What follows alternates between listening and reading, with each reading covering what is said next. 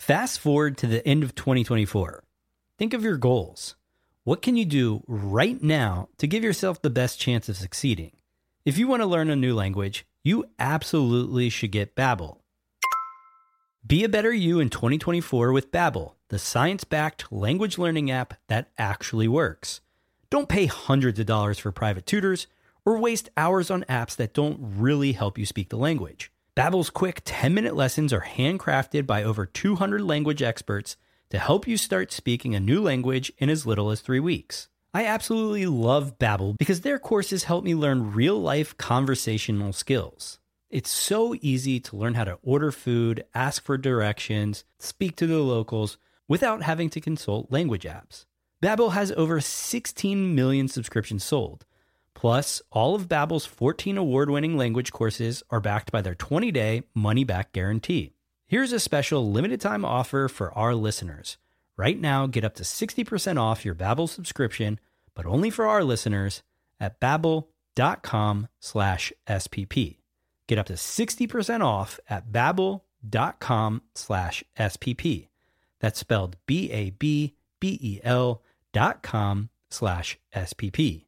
Rules and restrictions may apply. Mom deserves the best, and there's no better place to shop for Mother's Day than Whole Foods Market. They're your destination for unbeatable savings, from premium gifts to show-stopping flowers and irresistible desserts. Start by saving 33% with Prime on all body care and candles. Then get a 15-stem bunch of tulips for just $9.99 each with Prime. Round out Mom's menu with festive rosé, irresistible berry chantilly cake, and more special treats. Come celebrate Mother's Day at Whole Foods Market the podcast where we talk to smart people, but not necessarily done by smart people? That is an awesome question. This one goes down probably on one of my top five. Hey, I like nutrition. I like to eat food. This is the coolest thing ever. We're going to do this forever. I wish I paid more attention in that class. You know, I'm going to be honest, I don't understand that. As a man, I just I don't get it. Welcome to smartpeoplepodcast.com. Hello, welcome to Smart People Podcast. Chris Stemp here, and it is that time again. Time to bring you another episode to open your mind and hopefully heal your body. You know, you may have noticed we've had a few guests recently dealing with health and wellness, and personally, that's just a kick that I'm on. And so, as I've done for many years, I go find people that are at the top of this industry, the people who I really respect through research and through talking to people and through learning about this, which I've been doing for years, I find who I think can deliver you the most value. And this week, I am so happy and so proud to bring you one of the foremost thought leaders in the field of truly functional medicine. That is Dr. Elizabeth Boham. And Dr. Boham is board certified in family medicine from Albany Medical School specializing in functional and integrative medicine. She has her undergraduate degree in nutrition biochemistry from Cornell University and her graduate degree and registered dietitian from Columbia University. What's really exciting is she joined Dr. Mark Hyman at the Ultra Wellness Center in 2007. And prior to that, she practiced integrative medicine at Canyon Ranch in Lenox, Massachusetts. She has written everywhere, been featured everywhere. She was on the Dr. Oz show. Also, I want to mention Dr. Boham has a DVD called Breast Wellness Tools to Prevent and Heal from Breast Cancer. It's an incredible resource for anyone dealing with the issue of breast cancer, and it explores the functional medicine approach to keeping your breasts and whole body well. See, we're not just about men here. You can find much more information about that at her website, drboham.com. That's D R B O H A M.com, and we will link to it. Additionally, the Ultra Wellness Center is doing some incredible things, and I am thinking about trying to make a trip up there myself. So, in this episode, you're going to learn about functional medicine, but really, you're going to hear about Elizabeth's story about how she was becoming a doctor, an MD, and she was struck with breast cancer and how that really changed the way she thought about health because from everything she knew, she was healthy. Why would this happen to her? And it led her down this path of trying to uncover what's really behind health and wellness and how does disease form. And we're not sugarcoating it. There's a lot we don't know, but there's things that we do know. And I wanted to get clear on those. For example, how many people have heard of food intolerances, right? Well, what's the real science behind that? Is it legitimate? What about your genetics? How do we understand those and learn more about who we are and how our body works? And a number of things similar to that. So, that being said, let's get into the interview. Remember, we are at smartpeoplepodcast.com. Rating and review on iTunes would be great. And also, if you're a super fan, if you really are enjoying the show, loving the value, head on over to smartpeoplepodcast.com slash society. We're going to be giving free stuff to you, but we're going to be asking for some feedback in return. So this really is for those that, you know, like me, like us, like this show. So again, that's smartpeoplepodcast.com slash society. Here it is, our interview with Dr. Elizabeth Boham as we talk about functional medicine and her amazing work done at the Ultra Wellness Center. Enjoy.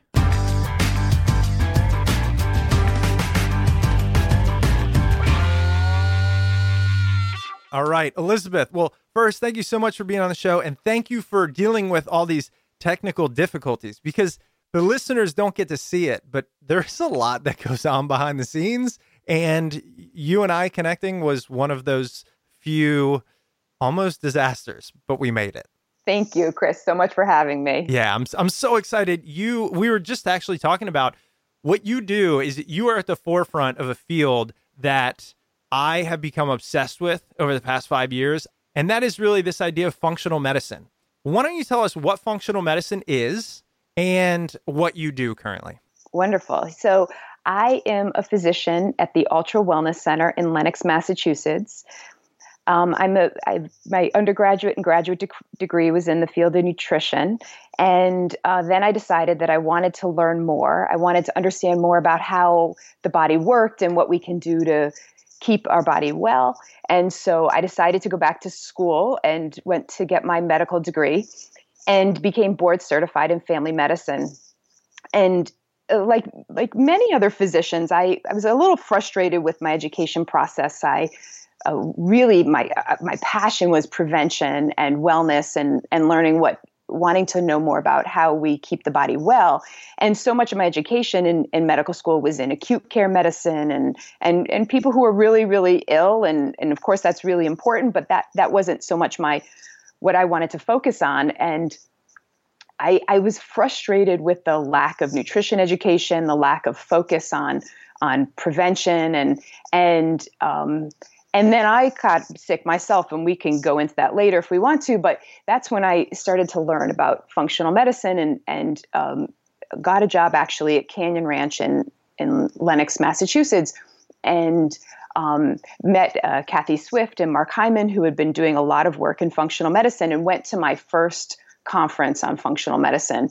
And I remember it was this. It's a week long conference. It's called uh, AFMCP. It's the it's the it's the basic week long course in functional medicine, which really teaches you what is functional medicine, right? Which is a is a different way of of looking at uh, health and not just figuring out naming the disease and finding a medication to suppress the symptoms, but looking for the underlying root cause, looking at how all the different systems in the body are interrelated it's a really personalized approach to medicine and where we spend a good amount of time getting to understand really what's going on with our patient gathering a lot of information about that patient's timeline their their own personal history looking at how all the different systems are in the body are interrelated and influencing how the body is is handling uh, what's going on with them and then working to figure out for that individual person what we need to remove to make them healthier and what we need to replace to make them healthier.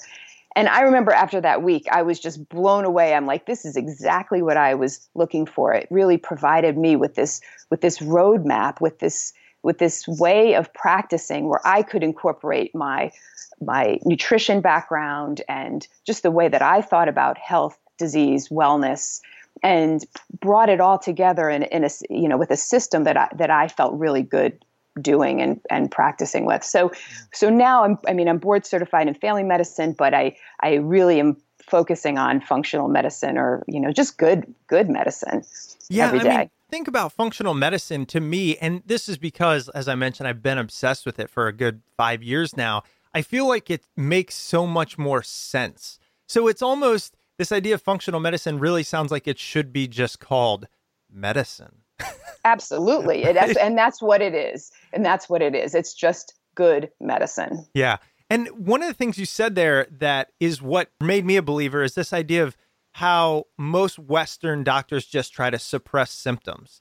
And and the thing is, I'm not bashing Western medicine because it saves lives and the trauma and all that, but most diseases we have today aren't curable. So really all that means is that we are living with them and trying to make them as unnoticeable as possible without anyone digging into why it's happening in the first place.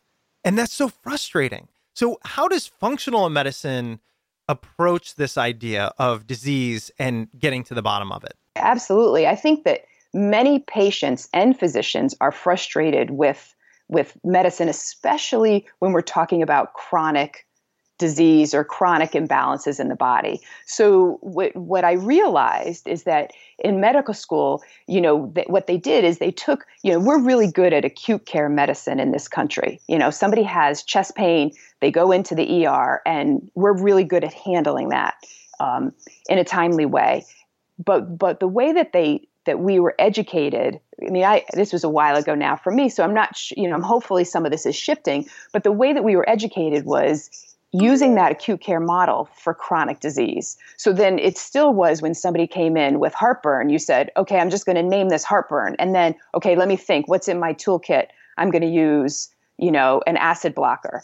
And, and so, so unfortunately that, that, that method of, of treating chronic disease really doesn't work very well. And it's resulting in everybody being frustrated, patients, physicians, you know, as opposed to us stepping back and saying, okay, let me really get to understand what's going on with this patient. Let me gather all this information in terms of when did the heartburn, I'm just using heartburn as mm-hmm, an example, sure. when did it start? You know, um, what other things have been going on in this patient's uh, life? Um, what what other illnesses or problems have they dealt with over the years? And and putting together a picture to understand for that person why this is, is going on. Yeah. Because if we, you know, for if you took heartburn as, as an example, or if you took uh, uh, breast cancer as, as an example, or if you took obesity as, as an example, right? You could have 10 different reasons for why somebody is having that issue, and probably even more.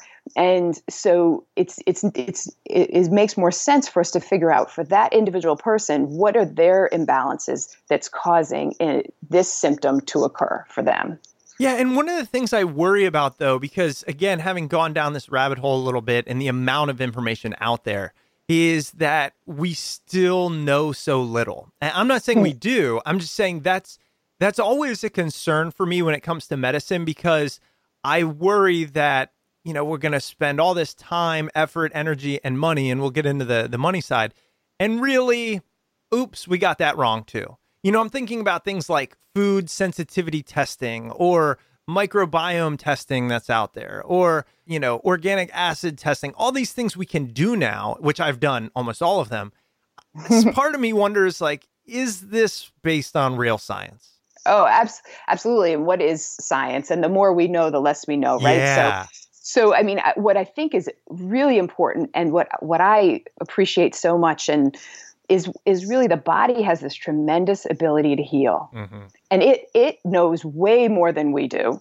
And we just need to sort of step back and put it in a place where it can heal right? Take away things that may be preventing it from healing and support things that it needs in order to heal. And and and to appreciate how how much the body really can do on its own. And we just need to get out of its way right? Mm. so um, I think that's important because the, the, science is, yeah, you know, this is this is going to go on forever. Where we're going to learn more, but then we're going to not understand, and we're going to have get things wrong. But the but the body really, really has this tremendous ability to heal. We need to tap into that. Yeah. Well, I want to get into some specifics, but first, you know, one of the things I've found when meeting people who are interested in the space or meeting with doctors who do it is most people get into it uh, because they had something personally impact them. I mean, I know that's what happened with me and why I became really crazy about what I'm eating and, and all this insane stuff that I'm trying. And I know you have a story as well. And I was wondering if you'd be willing to kind of share you, you know, just a little bit about your story and then how you feel that has impacted your journey into functional medicine. Yeah, absolutely. So when I was 30, so about 19 years ago, um, I was in residency at the time, and I found a, a mass in my breast, and um, and I was really lucky that I found it. I was um, I was learning how to do breast exams on other women, right? So I, I was practicing oh, on myself in a sense because I don't have a family history of breast cancer. I never, in my m- mind, thought like you know, you go through medical school, you always think you're gonna you always think you have this disease or that disease. it's part of the whole process. You know, you kind of get, oh, maybe I have a little schizophrenia, right? uh, but I never imagined that I had breast cancer. Like that was, or that I would get breast cancer. It was nothing that I ever worried about. Mm-hmm. And um, so, I, but I was doing breast exams on myself because I wanted to be better at, at, at, at doing them for my patients. Mhm. And one day I had this lump, and I'm like, well, what is this, right? And because I was in um, residency, you know, and I, I, I, you know, had access, quick access to my attending. I had quick access to my a breast surgeon who I just worked with, and so I, I got into the system really quickly, which was ended up being really lucky for me because I had um, it was it was stage one, but it was a really aggressive. It was a triple negative breast cancer, and it was you know pretty pretty pretty big in size and um and and i go you go through those stages right of like denial this can't be it and oh my goodness and and then you know you're you're you're kind of bargaining like okay please just let me get through this and i want to have kids and Mhm. you know the depression and the acceptance and all those stages of w- which i went through when i went through the chemotherapy that i had to go through and the radiation and the surgery of course and and then i came out the other end and i was like this this didn't really just happen to me and i and then when i started to go okay this really did just happen and because I was I was really frustrated because you as I had said earlier, my whole undergraduate graduate degree was in nutrition and exercise Right. physiology. And I was like, if you asked any of my friends, I was the healthy one. I was always taking care of myself. I was so into prevention. And, um, you know, I was like, why would my body develop cancer? Right. And Mhm. what what happened here? And so it sort of led me, of course, on this journey of of figuring out all these other reasons that the body develops cancer, right? So um, I think I really appreciate it. I had great care, and I I appreciated the the the conventional medicine care that I had.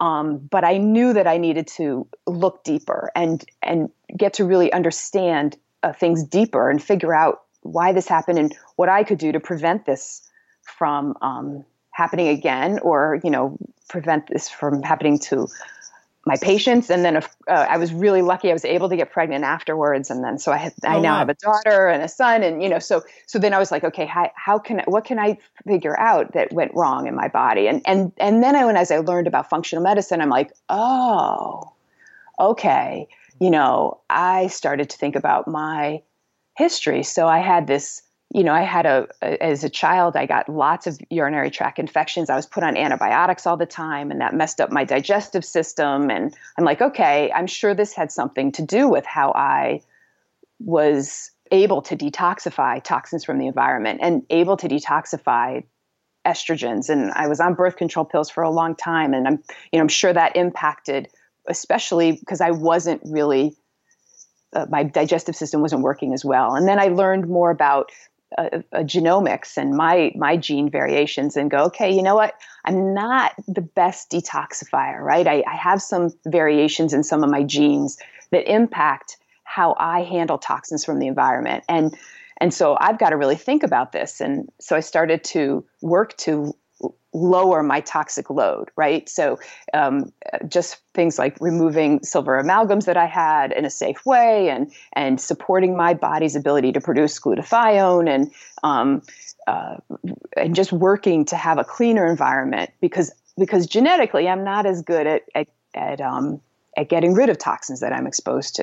Mhm. And I worked really hard at rebalancing my gut flora and and you know getting out of that cycle of chronic antibiotic needs and and and and and then I, the other area that I really had to work on was how I handled stress. And um, you know, there's no doubt I I was di- uh, diagnosed with cancer like the month after I was working in the ICU, working nights, and Wow. so there's no doubt that my lack, you know, the, that the stress that my body was under impacted how well my immune system was able to work in that that time. But but it was longer than that. You know, I um, I was never somebody that was good at at um, managing stress, and so it was like, okay, this is a wake up call. You've got to figure this out because you can't keep doing it the same way Sure.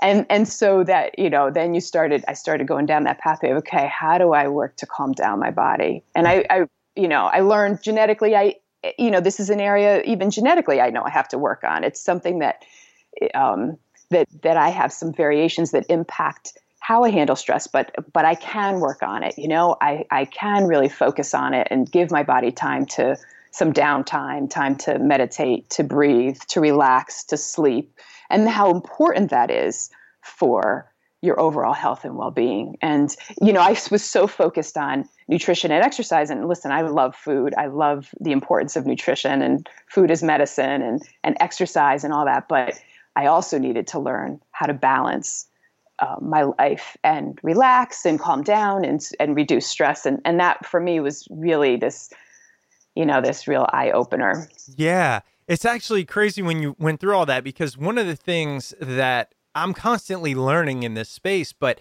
I got really insane about food. And then I heard some, and I wasn't necessarily getting better in terms of the things I was looking to heal. And then I heard somebody say, you know, don't focus so much on one area at the detriment of others. And what I realized is, you know, I have no problem putting thousands of dollars into organic food and supplements and cooking and staying in the kitchen and all this, but I couldn't sit down and meditate for five minutes. I wasn't going, doing any real meaningful exercise.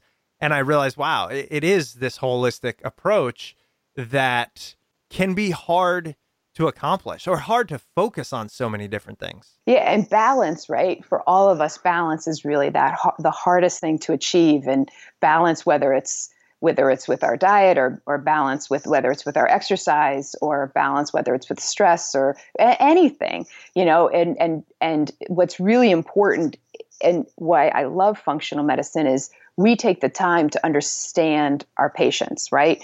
And I think that's important for uh, for the doctor patient relationship, but also for everybody as an individual so that they can figure out okay, for me, this is where I need to focus and create more balance in my life.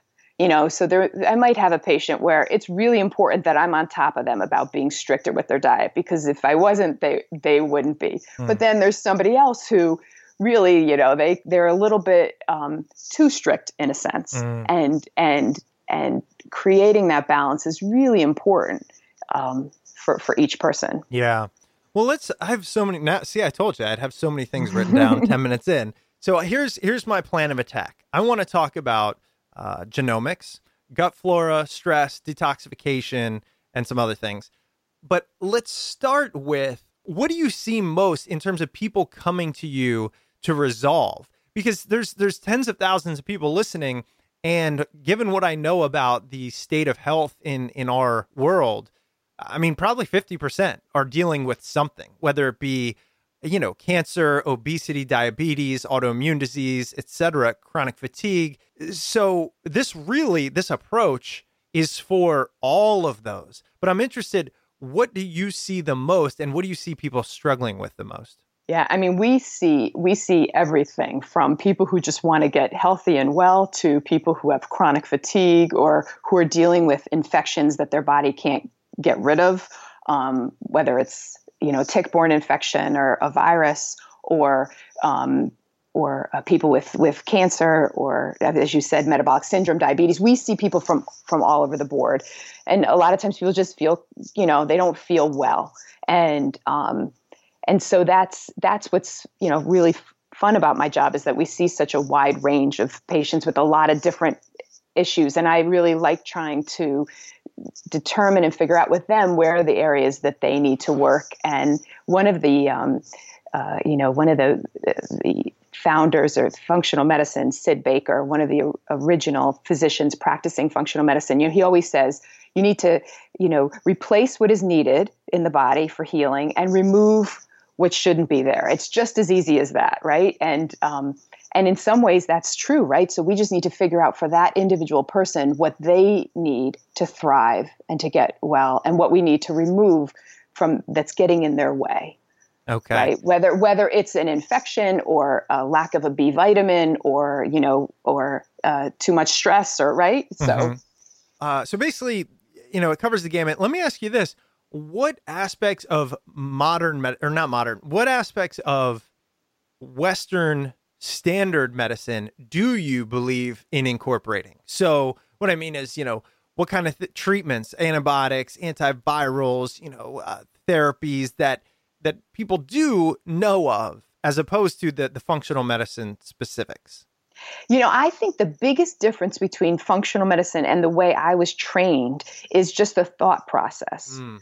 So it's really taking the time to understand that individual person and and as I said, remove and replace, right? So so it's not so much that there's one treatment that's in conventional medicine that's not in functional or the same thing one thing that's in functional that's not in conventional. It's really just good medicine. And if if i need to use an antibiotic i surely do. Or if i need to send somebody to the er i'll you know they i will do that. Absolutely. Um, it's important that we that that we use the best of medicine. And it's really just the thought process that's going into it. It's not that what um, a doctor that's trained in conventional medicine and not using the principles of functional medicine that they're doing something wrong but it's just that sometimes um, uh, they're, they're, they don't have the time or the tools to go deeper right? So that they might not have the time to dig deeper and understand that individual patient and figure out where their obesity is coming from right? Or or have the tools to to implement a, a nutrition approach so really in medical school I mean, the, the amount of nutrition education that physicians get is, is dismal. And so they don't even have the tools to use food as medicine. They don't, they don't, they, a lot of times patients go, well, my doctor said it didn't matter what I ate. It's just because they were never educated to understand that food is, of course, impacting this disease and this is how you you adjust the food so that you that person can heal. So that's not part and we're working hard within functional medicine to try to get that into medical school training so that that physicians have the tool to be a, the tools to be able to use nutrition as medicine. Yeah, but who are these doctors who don't know that things like, you know, your what you eat and the stress and the exercise or or you know, maybe it's the toxic load or the infections you're fighting. I mean, who are these doctors that don't know that that's a thing? It, in in 2018 when 15-year-olds know more about nutrition than these doctors, what's their problem? you know i think it's the system is is you know physicians have to see so many patients in so little amount of time and you know they're reimbursed for a certain thing and this whole way it's set up is not helpful for having a uh, for for physicians really spending the time or taking the time to acknowledge or utilize what we're speaking about i mean i think Yeah. that's really the biggest issue Yeah. And I wanted to I do want to touch on the economic aspect, but let's go through some specifics. And I, I want to ask you in terms of genes. So say there's somebody out there who wants to learn more about how their body is unique genetically and, and things like how they metabolize or detoxify. Is there anything we can do on our own, or is the simple answer, look, you have to go work with somebody? Because the reason I ask is if you have to go work with somebody, that's going to limit the amount of people that will take action due to availability or cost. Absolutely. So the the you know how we were saying before there's so much we know but there's so much we we don't know. And so you know you can get a lot of information about your genome and your g- genetic SNPs or variations but it really is hard to sift through all that information unless you're working with somebody that has some knowledge. And and unfortunately some of the information on the internet is takes you down rabbit holes and isn't isn't that helpful. So i i mean i do i will often recommend to our, my patients they can do something like 23andme and then take their information and put it into a, a, a website that will give them some of their variations in their genetics. Like there's a website like Ge- genetic genie. But the Mhm. but the problem is if you don't have somebody looking at that with you, you might think, "Oh my goodness, I've got all these genetic variations. Oh no." And and and what what what is important about having a practitioner that works with you is that I'm like, you know what? Everybody has genetic variations. We need to look at patterns and figure out where we need to focus. Yeah. So it, it unfortunately is hard to sort of just set you down that path of just kind of doing it on your own. But more and more providers are learning about this and could help people sift through. The other thing that people can ask one one gene that's been really researched a lot, and you can get your uh, you can go to a conventional lab, regular lab, and have it checked is the MTHFR gene, and and and you can ask your doctor to to to run this. So I would recommend, you know, if somebody has a history of depression or fatigue, um, you know, they can ask their physician to run this gene variation, and then and then have that conversation with their their doctor, or you know, maybe they need a little more methylated B vitamins um, or they need a diet that's richer in folate, like you're just having more green leafy veggies. That would really help their their um, their energy and their mood. Mm-hmm. But but outside of that, it's it's just this really complicated area for people who are are um, who are trying to do it on their own without somebody who has a lot of um, a, a, knowledge in this area yeah and experience unfortunately well and i was wondering if that's what you're going to say because from personal experience I, I went the route and this was a while ago i mean this had to be probably at least two years ago of uh, 23andme then yeah. and people might not know this but then you can request your entire i don't know what it is sequencing in this big yep. in this big file and then i ran it through genetic genie i ran it yep. through something called LiveWello i believe it is uh, which is very similar and they tell you all your SNPs and then they give you recommendations and then you can be part of forums so it's like if you have this SNP here's what helps and I have to tell you it is absolutely insane. It is Yeah. I mean, I spent weeks like I'm smart, I'm figuring this out and I came out with the craziest stuff and I said forget it. yeah it's it's and, and you know what it, and what we see is that it's not helping people f- get well because Yeah. they're spend they're just going down this path of all this information and so much of it is not even helpful right? and they're trying to weed through it and they're having conversations with other people that are focusing too much on it and um, you know it's just it's it's not necessarily a, a healthy thing to be spending our time on Sure. um, you know and and it is it's it's it can be a rabbit hole and like i said there's a lot we don't know Mhm. so people are making assumptions on stuff and re- recommendations in areas that where there's really not uh, enough information. Right. and it's just one piece of the puzzle right? It's just it's one part of who we are. Yeah, but I will say it's fascinating, and the things I've It learned is. about myself, like I've always known that coffee for me is jet fuel, and then I learned that I have some uh, mutation that just metabolizes coffee really slowly, and so I mean I have a cup, and I am like on crack for six hours or whatever. Yep. Um, and sure enough, it's just a gene, and guess who else has it? My mom. And so it's you see it in real life. You know what I mean? absolutely it's So, fascinating I, it is, and that's and why. then and then you go you know what if if you're having a hard time sleeping or i'm i'm, I'm the same way in Mhm. terms of coffee Yeah. and you know it's not it, it for me especially when i uh, you know I, I it's not always helpful for me to be you know consuming enough too much caffeine Right. it puts it pushes me over the edge i don't need that extra adrenaline you know it, it just is almost my my body perceives it as stress Yeah. and it ends up being more fatiguing for Right. me on that note, because a lot of people drink coffee, I actually uh, have been doing something for the past six weeks. I I've been on the uh, elimination diet, like the autoimmune protocol, and Uh-huh. have eliminated everything. It's been kind of insane, but in terms of coffee, I notice I still do get more done for a short period of time on coffee, right? So I feel like I'm still missing that supercharge.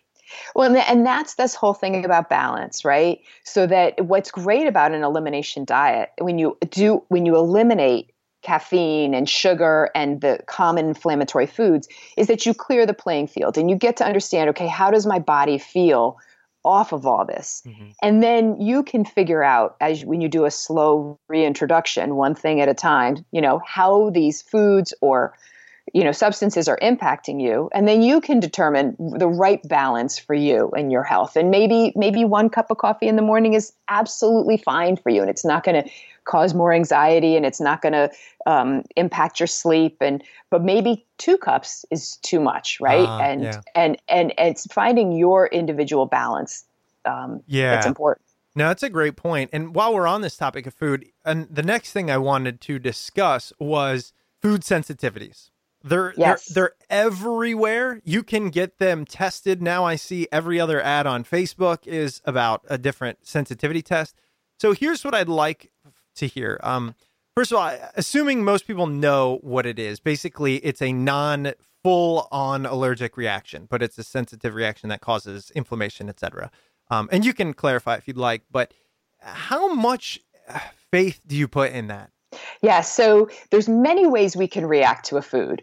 So traditionally when people say you have a food allergy, that's an IgE immunologic reaction in your body and that's usually an immediate reaction to a food so p- you think about um, you have uh, uh, a peanut or, or, or dairy and you get a hive or your throat closes up um, that is an immediate reaction to a food an IgG reaction is a more delayed reaction. It's also the immune system reacting to a food, but it's a it's a more delayed reaction. It can occur anytime within after you ate the food to 72 hours after you eat the food.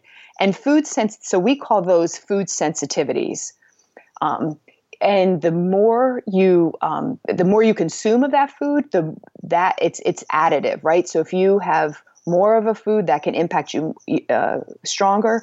If you don't have very much of the food, you might not notice a reaction. That's very different than an IgE reaction, where even a small amount can cause a, a you know a hive or a reaction in the body. So food sensitivities are a real thing. A lot of science behind it. Um, you know, IFM's really done a really good job at at, at pu- pulling it all together. But with any food allergy or food sensitivity test, even food allergy testing, whether it's skin prick testing or blood draw, and then food sensitivity testing, there are false positives and false negatives. That means that there are things that show up that actually are not causing you symptoms. And there are times when you are getting symptoms from a food and it's not showing up. So the tests are not perfect. Um, they can be helpful, but they're they're not perfect. And so that's why a lot of times we will recommend an elimination diet, whether we do a, a a, a, comprehensive elimination diet and remove lots of different foods, or we'll just maybe do one or two food elimination diets. So, um, because because that really helps us figure out how foods are impacting how you feel.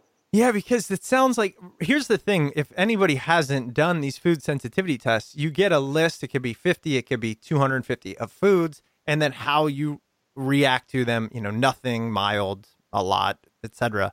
Um, and I mean, I've taken about four of them over the past seven years. One time cranberries showed up. One time bananas showed up. Uh, every time uh, things like eggs and dairy showed up, which is fairly common. I, so I've learned. But yes, you know, it can be very uh, alarming. It can be disheartening. It can be, uh, it can really diminish your food choices to some extent. So then, knowing, as you mentioned, that eh, it's not perfect, I'm thinking, did I just cut dairy out for five years and I didn't really need to? I, I mean, I guess the elimination diet you're mentioning is one aspect of that. What What are your thoughts on on that? Yeah, so typically we'll have we sometimes use those some type of food sensitivity and food allergy testing to determine what we're going to eliminate with somebody. Well, let's say somebody goes on a comprehensive elimination diet where they remove eggs, dairy, gluten, soy, sugar, um, sometimes red meat, uh, peanuts, um, shellfish, citrus. That, that's like a, a real comprehensive, and that you remove those for a period of time. The idea is to do it for about three weeks and and monitor your symptoms. How am i how am i doing with this you know? Um, and then the most important part is the reintroduction when you reintroduce one food at a time. So um, and i think that's very important for for most foods you know or let's say you you know you think oh i really am reacting to blueberries also you might remove that but then there should be a reintroduction period where you take one food at a time and say, okay, now I'm going to reintroduce eggs. I'm going to have eggs two times today. I'm going to have an egg twice today. And then I'm going to see how I feel for the next three days. And, and then monitor my symptoms to get a feeling for how foods are impacting me. So, unless somebody has celiac disease, which is a reaction to gluten where they shouldn't ever have gluten and you never want to reintroduce it, right? But if people just have food sensitivities, really our goal is to help heal the digestive system you know remove foods for a period of time but then reintroduce and to re and if they are not reacting to those foods and they're healthy foods then we want them to eat those one of the things that i learned that made it all made it palatable was that you can heal the gut such that those foods no longer negatively impact you the the problems with sensitivities are this this porous gut which yes uh, I want to ask you about as well. So let's talk about the microbiome, right? Everybody's favorite keyword these days leaky gut, which, if you haven't heard the term leaky gut, you are living under a rock. And one of the things that scares me, as much as I like the idea of it, have focused on it, is historically when we hear something so much, it tends to be overblown. And if you think about anything, right? Like, uh, any diet in the past, any health food kick, no fat or trans fats or whatever, you know, uh, it comes back to bite us. I'm worried that that might happen with leaky gut. So, what I'd love to hear from you is, a, I guess, a quick definition on what it is for those that don't know, and what you feel we truly know almost as factual at this point. Okay. So when people say leaky gut, what they're referring to is increased intestinal permeability. So that's the official term. And so the there's a barrier between the inside of your intestine and your body. So think of it as, you know, your intestine is this tube, you know, and and there's a barrier the out the between where the food is inside the intestine and what gets into your body.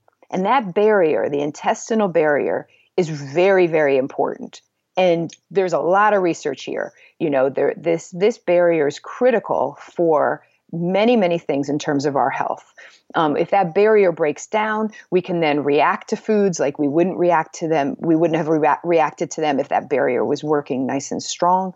Um, if that barrier breaks down bacteria part of the microbiome bugs can get across into the body and can be triggers for autoimmunity for example and a lot of this research was done. Um, there, there's many people in the field, but Alessio Fasano um, has has a lot of good uh, uh, research papers on this concept of the the um, the gut and this intestinal barrier and how critical it is to have an, a well working uh, barrier so that uh, and then when it does break down there can be many things whether it's food bugs that can trigger the immune system to make mistakes and create autoimmune disease, which could be anything from Hashimoto's thyroiditis to um, lupus to uh, uh, rheumatoid arthritis. So, that one of the things we, we always focus on is what's going on with somebody's digestive system and what do we need to do to heal it. And remember, at the beginning, we were talking about what do we need to remove and what do we need to replace, right? What are the things that we need to do to calm down any inflammation that's going on in the gut that may be precipitating or causing more eh, eh, leakiness? Um, and what do we need to replace to help heal the digestive system, whether that's improving the, the the diet and the health of the diet, um, getting more protein in the diet, getting more vitamin A and zinc, you know, different nutrients. Those things are important for creating a good, strong barrier. Yeah, and I've heard a lot about Fasano after all this stuff has been popularized. And one of the things he is the uh, leader on is saying gluten is bad, right? I mean, isn't he the one that said everyone should be avoiding gluten? Um, I'm not sure. Okay. I, I don't want to speak for him, and I don't know exactly if he's saying that everybody should be avoiding gluten, but there has been some conversation or some researcher that has said that gluten can cause some inflammation in the digestive system and and for i think the critical area is that for some people that then can can lead to or result in more inflammation in the body okay. so you know, I think we need to think a lot about. Uh, there, there's so many things to discuss in this area. Whether know. you know, we talk about this, the the our food supply and the the damage we've done to our food supply, and is that why gluten's an issue? And is is it the glyphosate on the gluten, or is, I mean, there's a lot we don't know. But there are many people definitely that react to gluten in all sorts of different ways. Um, but there are people that don't, right? So I think that that um, but unfortunately, a lot of the sources of gluten that we consume are in refined and processed foods, and we don't have a, a gluten requirement, right? There's no uh, RDI or recommended dietary intake of gluten that we need. So it is a food that we can often remove, and um, it often results in people eating less refined and processed breads and crackers and cookies and pastries anyway. So, um, the problem comes in when people say, oh, okay, I'm going to go gluten free, but I'm going to replace it with this gluten free bread or this gluten free cookie or this gluten free muffin. And then it, you're, we're not necessarily getting a healthier diet. Yeah, it's oh man. Well, that that's there's a lot of questions about about gluten, but there are a lot of people. I mean, you know, one thing that I, you know what I really appreciate is the continuum of our health, and so so often you know, the way I was trained in conventional medicine, or sometimes doctors will say, well, you don't have celiac or you do have celiac. It's right. either one or the other. Right. But we realize that there's this there's there's more of a continuum. Of course there is, right? Where where this may be a, a non-celiac gluten sensitivity, or it may be a um, um, just a just a gluten sense uh, a gluten sensitivity because there's been damage to the digestive system, and that once we heal it, you know that people can eat some gluten in moderation without any concern. So mm. so I think that's that's important to understand that there's this continuum. So really, the only way to know for gluten is either you have celiac, which you can get tested for, or to do an elimination diet, right? Yeah, I mean, I think that if if you have a family history of autoimmune disease, mm. if you have a family history of celiac disease, if you really have a lot of digestive issues and um, or growth issues in a child, or there may be some question that this is celiac, you really want to have the testing for celiac disease. You want to know if it's celiac or not, because if it is celiac, then it's it's it's hundred percent you don't want to eat gluten, and that's really, as far as we know now, uh, you're going to go be for life. Yeah. Right. So for those people that that test negative for celiac, and then the question is, okay, let's do a removal. And a typical time we'll say is, okay, go off of gluten for, you know, three weeks. And of course, it depends on the person and their symptoms and all that, what we decide to, to recommend.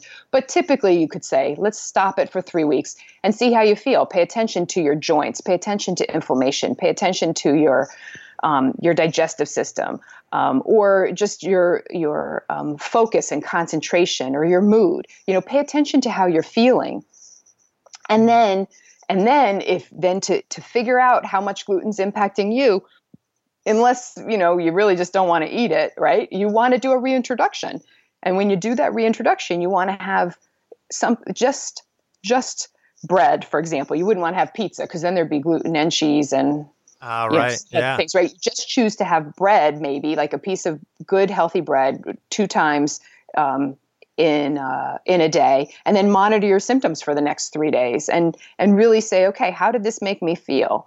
Um, and and that's where you can get the biggest information in terms of how gluten's impacting you. Well, Elizabeth, I mean, I honestly could talk to you for days, but I know how busy you are because well, you talked about all the things you do. I want to learn a little bit more, though, before we leave about the Ultra Wellness Center, about what you're doing currently, how you're helping people, uh, how people can either work with you or just work with others to get better on this. So tell us a little bit more about what you're currently doing. Right. So, um, uh, the Ultra Wellness Center is in Lenox, Massachusetts. We do see people from all over the world. When they come to see a physician, they have to come the first time in person, but then we do a lot of, of follow ups either by phone or Skype if as, as needed. Um, people can also work with the Ultra Wellness Center without coming to Lenox, Massachusetts, uh, by working with one of our nutritionists, and so they can they can do an appointment with the nutritionist the first time by phone. So that's that's an option. So it's ultrawellnesscenter.com to learn more. Um, and uh, I I'm also you know as I, as we were talking about my uh, history with breast cancer, mm-hmm. you know, I, I put together a DVD on on breast wellness um, and tools to prevent and heal from breast cancer, and really looking at the whole functional medicine approach.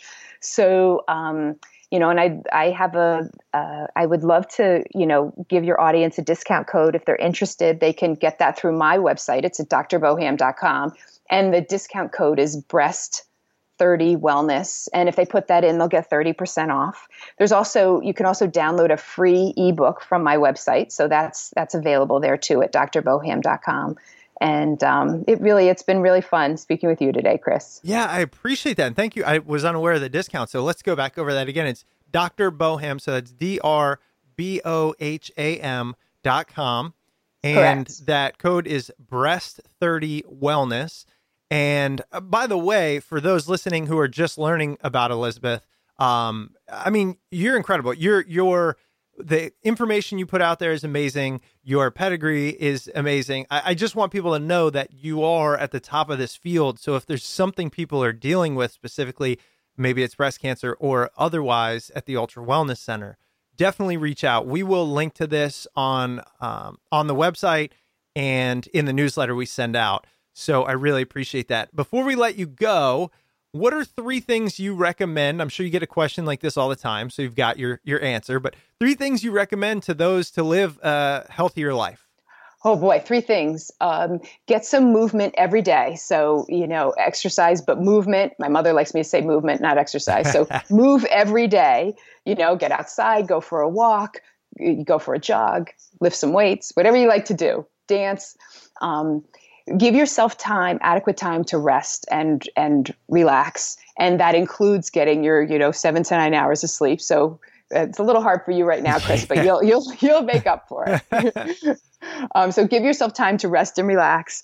And and then you know get in those your your vegetables. Really get in a lot of vegetables in your diet. Eat from the rainbow. Get all sorts of different colors of vegetables in your diet every day. But what's the best vegetable Oh, the best vet. They're all great. No, nope, what's the best wonderful. one? There's the. I love broccoli. Broccoli? Ugh. Yeah. Now, I mean, it's good, but you know, I, at least you didn't say kale, which is also good, but it's just pretty common.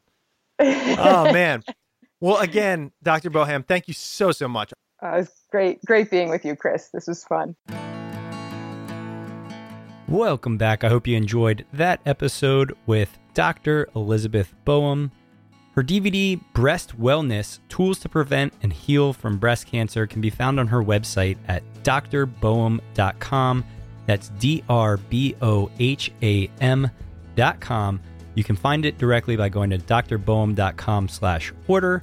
And if you use the discount code BREAST30WELLNESS, that's BREAST30 Wellness, you get 30% off. As always, if you like the show and you want to show us a little love and support, please make sure to use the Smart People Podcast Amazon link located at smartpeoplepodcast.com slash Amazon. And if you're looking for other free and easy ways to support the show, head over to iTunes or Apple Podcasts and leave a rating and review over there. If you'd like to reach out to the show, you can email us at smartpeoplepodcast at gmail.com or message us on Twitter at smartpeoplepod. Don't forget to head over to the website, smartpeoplepodcast.com. You can see all of the episodes over there. You can sign up for the newsletter. You can sign up for Smart People Society, which if you haven't been there yet, smartpeoplepodcast.com slash society. All right, that's it for us this week. We've got a lot of great episodes coming up, so make sure you stay tuned, and we will see you all next episode.